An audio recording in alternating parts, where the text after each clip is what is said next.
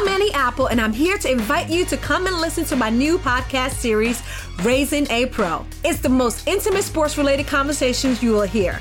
Each week, we explore the journeys of some of your favorite NFL players through the eyes of those that know them best. From Joe Burrow, DeAndre Hopkins, Myles Garrett, Ezekiel Elliott, Nick and Joey Bosa, just to name a few. With exclusive insights and information, we leave no stone unturned. Subscribe now to Raising a Pro on your favorite podcast app.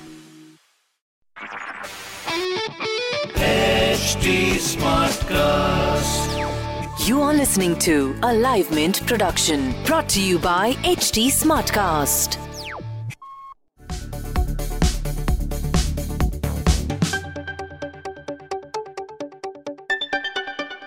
In the first half of the last decade, technology made our day to day transactions cheaper, faster, and convenient. Most of us don't even remember when was the last time we visited a bank's branch. In the second half of the last decade, fintech player took center stage. They're using technologies such as blockchain, artificial intelligence, machine learning to transform the financial products entirely. I am Dinesh Bhasin from Mint's personal finance team. In this episode of Why Not Mint Money, we'll look at technology trends that will shape 2020. Let's look at how an insurance company is using smart contracts on blockchain technology in one of its travel products. When you're making a travel claim, you have to fill up a form and submit it with the insurer. The insurance company reviews the form, verifies the details, and then disperse the money. Bajaj Allianz General Insurance Company has a product called Travel Easy in which the customers don't need to make any claim.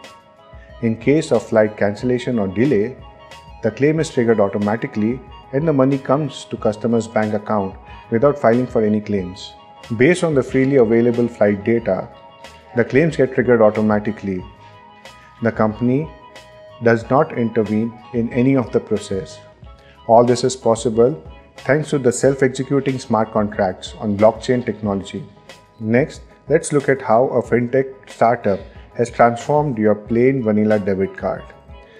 Many travelers, when they go abroad, they avoid using debit card because of the markup charges that bank charges them. Another reason for low usage is security. Niyo, a startup, has joined hands with banks to address these two concerns of international travelers. The startup has a card with zero markup fees which can be used in any part of the world.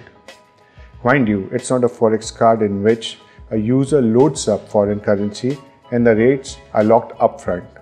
In Niyo card, the underlying currency is Indian rupee. The exchange rates are dynamic. Before you use the card, you can use the Niyo app and see what are the live exchange rates before you swipe it. The Niyo card app also comes loaded with features. A user can lock and unlock the card whenever he wants. You can also use the app to reset the PIN instantly. Some of the banks do offer these features but separately. RBL Bank, for example, offers zero markup fees on their debit card. Axis Bank offers security features through their app. Banks have yet to combine these two features and offer it in one card. Next, let's look at how fintech players are changing loans. There has been a sudden spurt of fintech players offering small ticket loans. Banks have traditionally stayed away from this segment as the cost that they incur to give small ticket loans are pretty high. These small ticket loans are instant once the borrower completes the KYC process. Some of the players in this space include Credit Bazaar, Phone per Loan, Loan Tap, Money Tap, and Early Salary. Some of these players also offer a line of credit.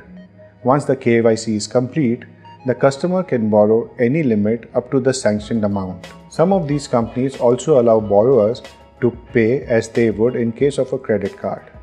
These borrowers can pay the minimum amount due and remaining as and when they get funds. We at Mint Money don't encourage viewers to go for loans unless they are taking one to build an asset. But it's an interesting trend to know. Fintech players are also trying to make goal based investing as easy as shopping online.